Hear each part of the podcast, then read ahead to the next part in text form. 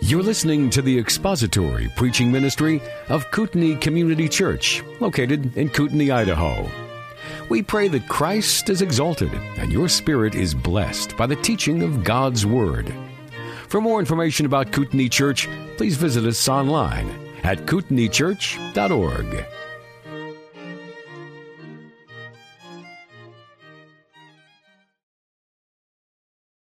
And we've been looking at Acts chapter 13 and a message that Luke records for us that was delivered in the synagogue in Pisidian Antioch. Paul, having made that trek up through the Taurus Mountains to the city of Pisidian Antioch, went into the Sabbath, into the synagogue on the Sabbath, as was his custom, and he began to preach Christ. What would it have been like to sit under the apostle Paul and to listen to his message? I think it would have been phenomenal. I think you and I would have been gripped by his conviction, been awed by his passion and stood in awe of his commitment. I think the apostle had the ability to gain a crowd and to keep a crowd and to keep them interested. I think we would have stood in awe at his understanding of the Old Testament and his ability to present Christ crystal clearly from the Old Testament scriptures. I think Paul was a dynamic speaker. I don't think he used notes at all. I think he went into the synagogue in the city in Antioch and he stood up and he delivered his message. And we've looked at that message in Acts chapter 13. And he's preaching to Jews and he's preaching to God-fearing proselyte Gentiles who have converted to Judaism. And there are some God-fearing Gentiles there in the synagogue as well. And the apostle Paul has been making good use of the Old Testament scriptures and good use of Israel's history. And he has presented Christ to these God-fearers, Jews and Gentiles and proselytes. He's presented Christ to them in terms of their Old Testament scriptures. And he has shown them, as we saw at the beginning of that message, that in Christ history is culminated. Everything has, has been driven and directed to the culmination of finding its purpose and its aim in Christ. And then the apostle shows that in Christ, prophecy was fulfilled. Christ fulfilled prophecy in his death, and Christ fulfilled prophecy in his resurrection. And now we come to the end of Paul's message, which is really his conclusion and his third point, and that is that in Christ, humanity is liberated. In Christ, history is culminated, prophecy is fulfilled, and humanity is liberated. And so the apostle Paul wraps up his sermon by appealing to these Jews that they now having understood what they need to understand concerning their Messiah, that they will believe in him and place their faith in him for salvation. Acts chapter 13, beginning at verse 38, I want you to notice two things this morning. First of all, the responsibility that the apostle lays upon his hearers the responsibility, and then second, their response to this message. Verse 38 begins, therefore. That indicates to me that Paul is drawing together his concluding thoughts. He has told them everything that it is that they need to know to make a decision about Christ. He has gone through the Old Testament. He has shown them that God has prepared and promised and provided a Savior for them. That that Savior was crucified according to the Scriptures. That He was buried according to the Scriptures and that he was raised the third day from the dead according to the scriptures. And he has argued from the Old Testament that this one who was promised, who was prophesied, whose death, burial, and resurrection was foreseen through the prophets, this one now has been sent, and God has fulfilled his promise to us by sending us his son, allowing him to die, allowing him to be buried, and then raising him from the dead the third day. All of that information he has communicated to them. And now the apostle is bringing home to them their responsibility to do something with this message. And what he wants them to do is to believe. And so he says, therefore, verse 38, let it be known to you, brethren, that through him forgiveness of sins is proclaimed to you, and through him everyone who believes is freed from all things which you could not be freed from through the law of Moses. The apostle is going to begin to push them toward belief. He wants them to do something with what it is that they've heard. They've heard about the death, the burial, and the resurrection. And now Paul says, therefore let it be known to you. And then he goes into the blessings of belief and the consequences of unbelief. And he wants to lay those before his audience because he understands that they need to know we have a choice to make now. We understand everything there is to understand concerning the person and the work of Christ, and now we must make a choice.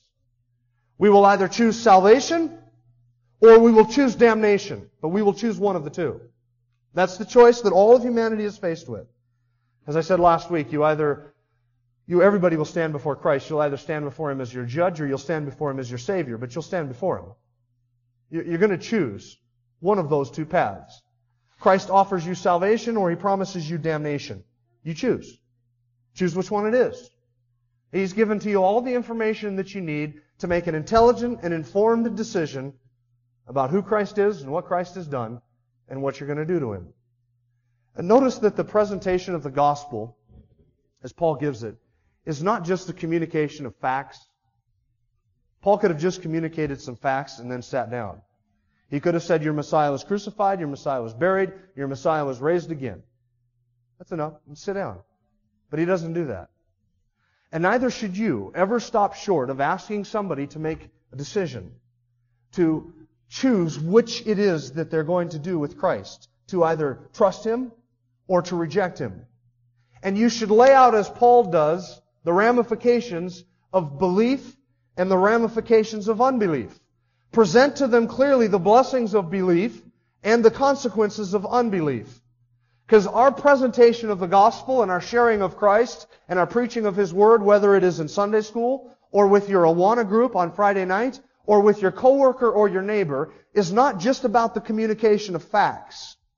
You want to communicate the truth of who Christ is and what Christ did, but you also want to call upon them to make a choice. And as dead as they are in their trespasses and sins, you want to appeal to the will of that individual to believe on Christ. Because that's the choice they have to make. And you present it in those terms. As Paul said in 2 Corinthians chapter 5, we are ambassadors for Christ as though God were pleading through us. We beg of you, be reconciled to God through His Son. He pleaded with men and women. He reasoned with men and women. And in presenting the gospel, the apostle Paul did just that. We beg you to be reconciled to God. Paul said in Romans chapter 11, or chapter 9, verse 3, I wish myself accursed from Christ for the sake of my brethren, my kinsmen according to the flesh. That's how badly he wanted people saved. I would wish myself accursed if my brethren would trust Christ. Remember what Paul said to Agrippa when he met him and he laid out his defense before Agrippa?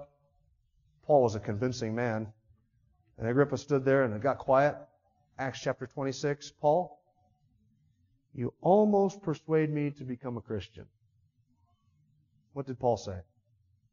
Agrippa, whether in a short time or a long time, I wish that not only you, but everybody who hears my voice today would become altogether as I am except for these chains. He wanted Agrippa to make that choice. He wanted Agrippa to believe. And in presenting the gospel, friends, we must present the consequences of belief and the consequences of unbelief. And so that's what the apostle Paul does in Acts chapter 13 verse 38. Let it be known to you that through him forgiveness of sins is proclaimed to you. Here's the consequence. Here's the blessing, one, the first blessing of belief. The forgiveness of sins. Now that comes for you and I like water to a thirsty tongue. That is good news. Because as Job says in Job chapter 9, how can a man be right with God? Isn't that the question that all of us ask? How is it that I can be clean who am born of a woman? How can I stand in the presence of God and be right with Him? My sin is there. And all of these Jews would have been able to, to sort of uh, sympathize with Job's words. How can a man be just? How can a man be righteous and right in the sight of God? He is holy and I am not. And I bring my animal to the temple and I watch its throat be slit for my sins. An innocent animal dies in my place. And yet I go back and I read the law and it says, the soul that sinneth, it shall die. And I'm guilty. And I know I'm guilty.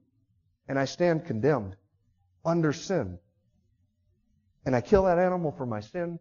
And I turn away and I find that I've sinned before I've left the temple.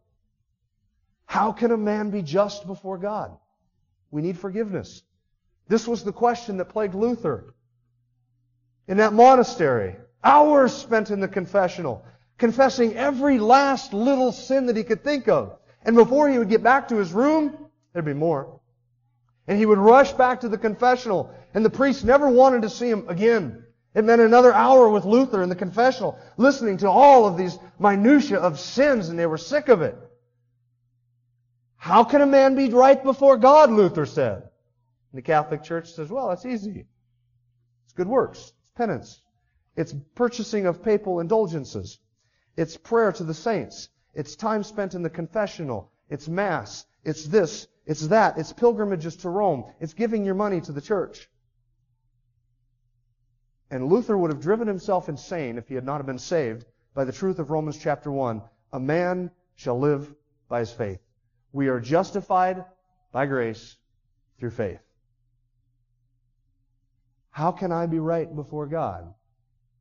Paul answers it. Let it be known to you this day that through him there is forgiveness of sins. That's good news. That's the first blessing of, of belief. The second one is in the rest of that verse, verse 39. And through him everyone who believes is freed from all things which you could not be freed through the law of Moses. Through Christ you are freed, and that word is translated justified in the NIV, the King James, the New King James. Probably a better translation than the word freed. You are justified, that is, you are declared righteous in the sight of God from all things which you could not be justified from through the law of Moses. You are free from the law when you believe in Christ. Uh, you are justified. You are freed from it. Uh, nobody can be saved by the law. Now, Paul comes into the synagogue and he answers the question, how can I be right with God? There's forgiveness in Christ. It's not what you did, it's what He did. He died, He buried, He was rose again. He rose again. He's triumphant. And He's paid the price for sin, so believe on Him. That's what He's appealing to them. Well, the religious leaders had an altogether different answer. What can a man do to be right before God? How can a man be just in the sight of God? And the Pharisees said, well, you need to conform yourselves outwardly to the law. Keep the law. Do what's in the law. Abide by the law. Follow the law. Keep the Big Ten, God will let you in. In today's modern uh, vernacular. You ever met people who say that? I'm going to keep the Big Ten and God will let me in. Oh, and I want to know what must I do to be saved. I don't want somebody to hand me the Ten Commandments. Here's the Ten Commandments. Keep those. Thanks. I already know I'm damned. I don't need that. I know what the law says. The law says you're damned. The soul that sinneth, it shall die. You're cursed. You'll perish. You'll be judged. And you hand me the law as a means of salvation? Paul comes with a different answer. In Christ, you're freed, you are justified from everything which you could not be freed from by the law of Moses. By the law, no flesh will be justified in his sight, Romans says. Justification is that act whereby God says of Jim Osmond, he's righteous. Doesn't mean Jim Osmond is righteous. It doesn't mean that Jim Osmond practices righteousness. It means that in the sight of God, He is going to treat me as if I have never sinned. He is going to justify me, that is, clothe me in the righteousness of Christ and say, He is righteous in my sight. What then does God do with my sin? Well, Christ was punished for that. So He took my sin from me, but He gives me what I desperately needed, and that is righteousness. So that God can look on me, and He sees not me, but the righteousness of Christ, which is now mine. And so he treats me as righteous. And justification is a judicial term whereby we mean he says he's righteous. Doesn't mean I am. Doesn't mean I practice it. But it means that in the moment of my faith, God says of me, he's righteous. And I will count him as righteous. I will reckon righteousness to his account. And I will from this moment forward treat him as if he is completely righteous. That is the blessing of justification. How does that come? Through the law? Galatians chapter uh, 2 verse 16, knowing that a man is not justified by the works of the law, but through faith in Christ Jesus. We've believed in Christ Jesus so that we may be justified by faith in Christ and not by the works of the law, since by the works of the law no flesh will be justified. Galatians chapter 3 verse 11. No one is justified by the law before God because it is evident, for it says, the righteous man shall live by his faith. In Philippians chapter 3 verse 9, the apostle Paul said, I want a righteousness that comes not from the law, but from faith in Christ. A righteousness that is derived apart from the law. And so somebody gives you the Ten Commandments or says to you, I'm going to keep the Ten Commandments. I'm going to conform myself outwardly to the law and try and earn my righteousness that way. Now, you're deceiving yourself. If you take all of the law and boil it down, let's just, let's just make it two basic commandments.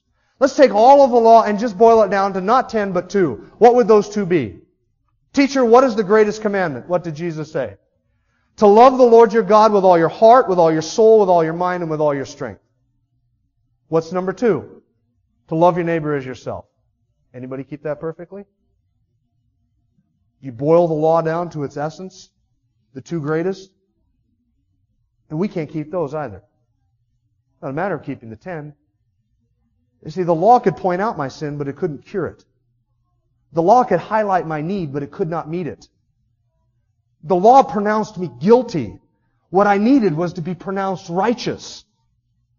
What I really needed and what you really needed was somebody who could come and fulfill the law and keep the law on your behalf and thus to free you from the law and to justify you not on the law but apart from the law. You and I are justified by faith in Christ. And the law has nothing to do with that justification. It's by faith. You can't keep the Big Ten and hope to get in. You can't even keep the Big Two. And even if you could keep the Big Two, you still have the problem of an unregenerate nature. But you can't. So Paul says, Let it be known to you, brethren, that through him there is forgiveness and there is freedom. In December of 2001, World Magazine reported on the results of a recent survey. George Barna, Christian surveyist, reported that 26% of people who claim to be born again believe that all religions are essentially the same. One in four quote unquote Christians believe that all religions are essentially the same. And listen to this, according to the survey, 50% of people who claim to be born again believe that good works will help get you into heaven.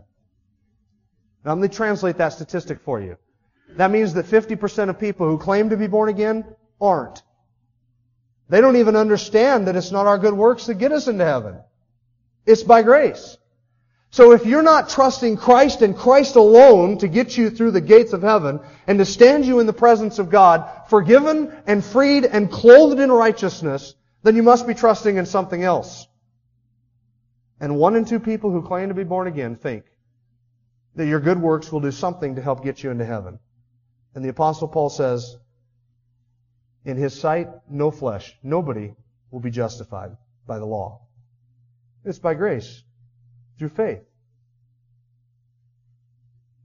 You can't trust in yourself. One and two Christians think that they're going to do it, and Christ will kind of help sweep them in with a broom where they're lacking. Uh, they got a little bit that needs to be sort of made up, and, and He'll fill in where they're lacking, but it's mostly going to be them that does it. And that's not salvation. That's not the gospel. Paul says, Let it be known to you that in Christ, and Christ alone, not in the law, there's forgiveness of your sins, and there's freedom from everything that you could not be freed from through the law of Moses. What I really needed was somebody to come and to die, to, to, to keep the law in my place, to fulfill everything that is written in it. So that he, as the perfect law keeper, who kept it in my place, could then bear my wrath for the violation of that law. And so he not only keeps the law in my place, but he died on a cross and took the wrath of God in my place, and then he rose again to give me life. That's my substitute. And that's what Paul's presenting to them. It's through him that you have forgiveness, and it is through him that you have freedom. What an awesome salvation we have, is it not? It is complete and it is everything that you and I could possibly need. We needed a lawkeeper. God provided a lawkeeper. We needed a substitute. God provided a substitute. And we needed a risen Savior who could give us life, and God did that. And as the author of Hebrews says, how shall we escape if we neglect so great a salvation? Paul's point is, you won't. You won't. That's the blessings of belief. But then Paul has to lay out for him the consequences of unbelief. Look at verse 40. Therefore, here's the rest of his conclusion. Second, therefore, therefore take heed so that the things spoken of in the prophets may not come upon you. And then he quotes from a prophet. He quotes from a minor prophet. It's Habakkuk chapter 1 verse 5. Behold you scoffers and marvel and perish, for I am accomplishing a work in your days, a work which you will never believe, though someone should describe it to you. Now, a little bit of context and background from Habakkuk. In Habakkuk chapter 1, the prophet is wrestling with God over the issue of sin and judgment. And Habakkuk says, Lord, there's sin in the land, and your people, they sin with impunity and you don't do anything about it. How can your eyes, which are pure, look on so much evil and do nothing? And the prophet is lamenting to the Lord. Justice is not done. The wicked surround the righteous and justice comes out perverted. There's strife and contention everywhere. The law is not upheld. Lord, there's sin everywhere. Do something about it. And he's lamenting this and crying out to the Lord. And then the Lord says in Habakkuk chapter 1 verse 5, Look, behold among the nations, be astonished and wonder because I'm doing something in your days that if it were described to you, you wouldn't believe it. What was the Lord talking about? Well, that's the first verse of the Lord's answer where he goes on to describe judgment's coming. It may not look like judgment is coming from your perspective, but trust me, judgment is coming. For the Lord says, I'm raising up the Chaldeans, a fierce and vicious people. I'm going to bring them in, and they're going to destroy your land. They're going to tear down your city. They're going to destroy your temple. They're going to wipe you, ransack you, and destroy you utterly. Judgment is coming. Now, what does that have to do with Paul's message? It's very simple. Paul's going to the Old Testament prophet, and he's saying, God in the Old Testament foretold and looked forward to and promised that those who listen to the message of truth and reject God's messenger suffer punishment. And just as Habakkuk promised the people that God was going to judge them, God judged them. And, Paul, and they would have understood exactly what Paul was saying.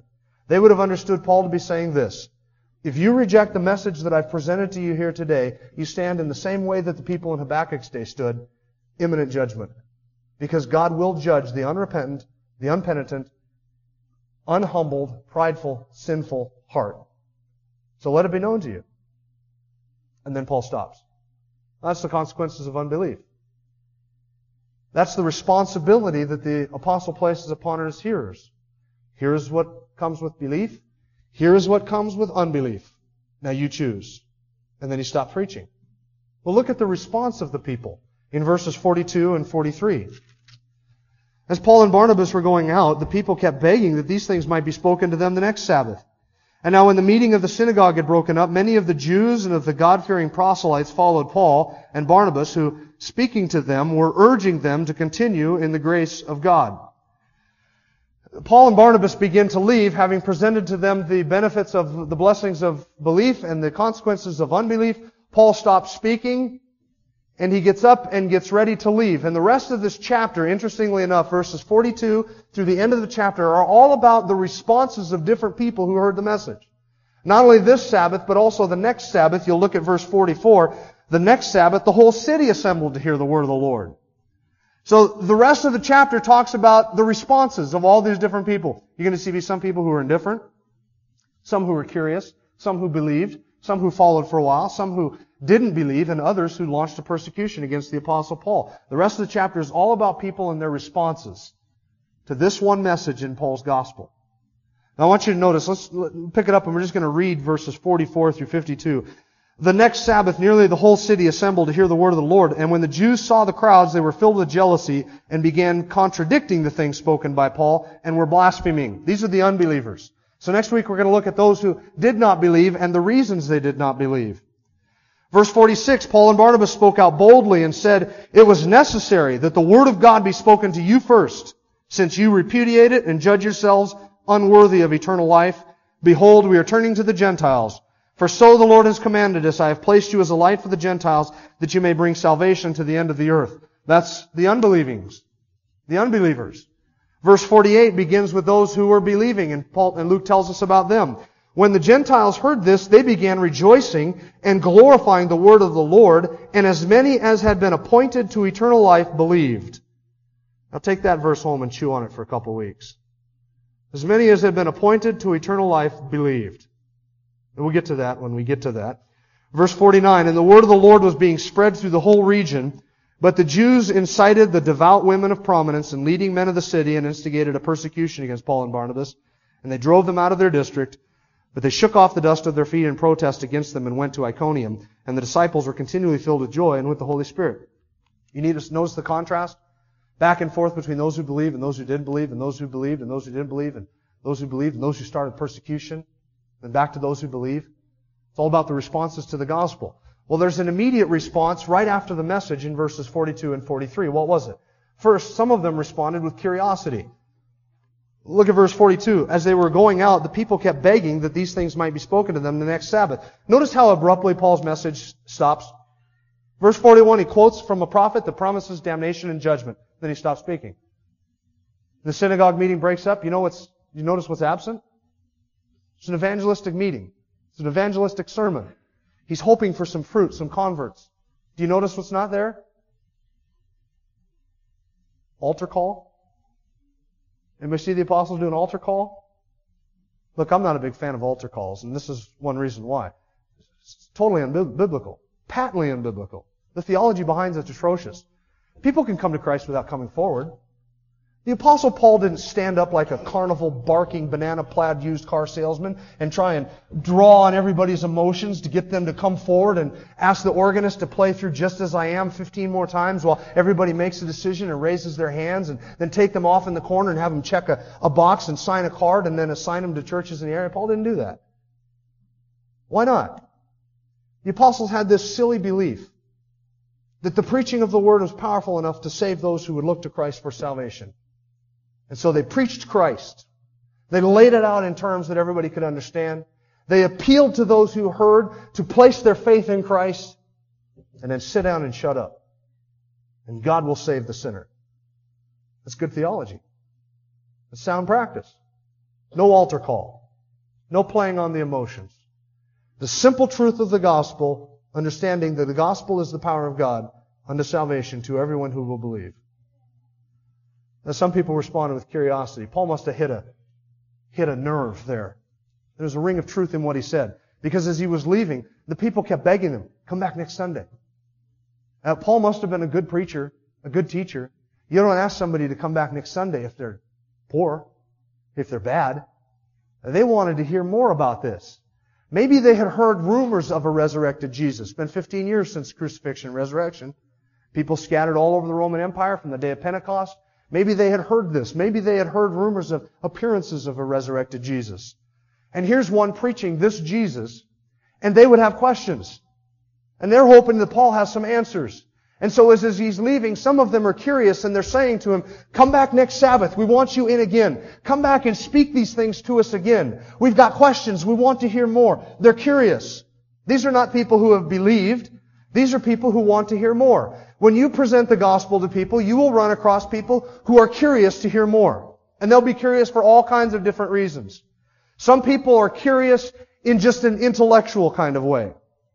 They want to know more about what you believe and why. Not because they want to embrace it, not because they want to believe like you believe. They just want to understand you better. Why do you go to church every Sunday? Tell me what it is that your church teaches. What is it that the Bible says that you believe? It's just intellectual curiosity. Other people, it's not intellectual curiosity so much as it's oppositional curiosity. Uh, they want to know what you believe so they can fight against it. Much like I might study the writings of a Jehovah's Witness so that I'm prepared when they come on my doorstep to try and lead them to Christ. I find out what they believe. I want to know what they believe. I'm curious. That's oppositional curiosity. But some people are supernaturally curious. That's because the Spirit of God is drawing them. And they sense within themselves something deep, a need, and they heard in Paul's words the truth.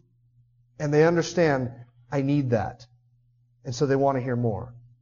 If you look back on how you came to faith in Christ, you'll be able to recognize how you went from an intellectual curiosity to a supernatural curiosity where you really wanted to learn more about this Savior. The Spirit of God was drawing you.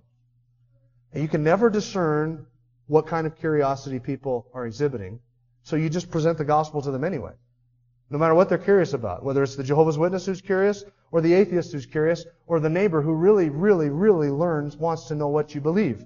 You present Christ. And don't be disappointed, folks. This is another thing. Don't be disappointed if all you get is a curious response. If, if all you get at the end of sharing Christ is somebody who says, you know what, we can talk about that some other time. That's kind of interesting. I wouldn't mind hearing a little bit more about that. That's a good thing. That's what the apostle Paul got. People who wanted to hear more. That's an open door. Not only were some people responding with curiosity, others responded with belief. Verse 43. When the meeting of the synagogue had broken up, many of the Jews and the God-fearing proselytes followed Paul and Barnabas, who were speaking to them and urging them to continue in the grace of God. How do I know they were believers who followed Paul and Barnabas? Because Paul and Barnabas urged them to continue in the grace of God, implying that they had begun in the grace of God. They had believed. And so that next week, because we know they're in the synagogue on the following Sabbath, that next week the apostle Paul and Barnabas met with these people. These people had followed them out of the synagogue and continued with them. And so you can be rest assured there was some discipleship and some training going on as the apostle Paul and Barnabas met with those people in that coming week. Urging them to continue in the grace of God. Now these churches, an interesting side note, the churches Iconium and Lystra and Derbe and this one in Pisidian Antioch that are all started, they're in the Galatian region the region of Galatia. Now, when Paul leaves this region and goes back home to Antioch at the end of Acts chapter 14, almost no sooner does, his, does he shake the dust off his feet and leave shore than false teachers would creep into these churches and begin teaching them that they must keep the law of Moses. Now that you're a believer, you've got to be circumcised. You've got to keep the Sabbath. You've got to keep the feasts. And you've got to keep the law of Moses. And the false teachers would begin to teach them, Christ is a good thing but he's not enough. You need Moses as well. So interesting that before even Acts chapter 15, Paul would write the book of Galatians to these churches, and he would expound upon this one theme, that in Christ you are freed from all things you could not be freed from in the law of Moses. He would write that book of Galatians to the churches, urging them to continue in the grace and not to return to the law as a means of righteousness. And so here are these Galatian believers and Paul begins the discipleship process like this. Continue in the grace of God. Having begun in His grace, do not be entangled again with a yoke of bondage, and do not go back to your works and to the law and to everything that you can do as a hopes to obtaining righteousness and somehow perfecting your Christian faith. Some responded with curiosity, some responded with belief. Now that's some good fruit from a message, isn't it? He actually got people to believe on Christ without an altar call. And they followed him, and he began the discipling process. And as that week went by, the next week they would come into the synagogue. And in that first week and that first message, he got some people who were curious, and he got some people who believed the gospel and got saved. And he had somebody to work with. Look at the fruit that John Mark missed out on. Remember when John Mark left in Acts chapter 13? Look at what he missed out on. A good message, good return on their labor, good investment, fruit, believers to work with, planting a church, Think of what Paul would have missed out on if he'd have quit when things got going rough. This is, this is where the fruit comes in.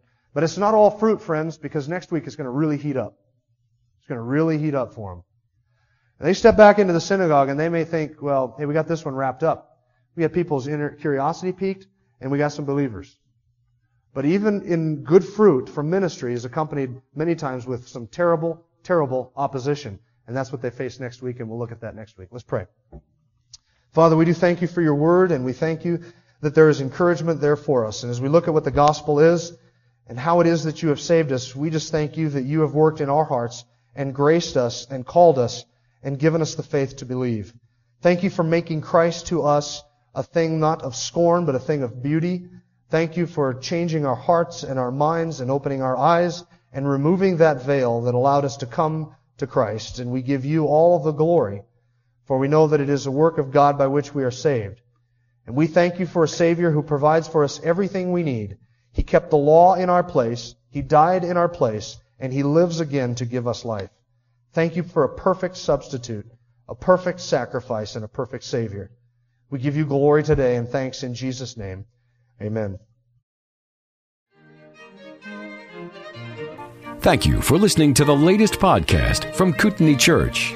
If you'd like to learn more about Kootenai Church or to donate to our church ministry, you can do so online by visiting kootenaichurch.org. We hope you enjoyed this podcast and pray you'll join us again next time. Once again, thank you for listening.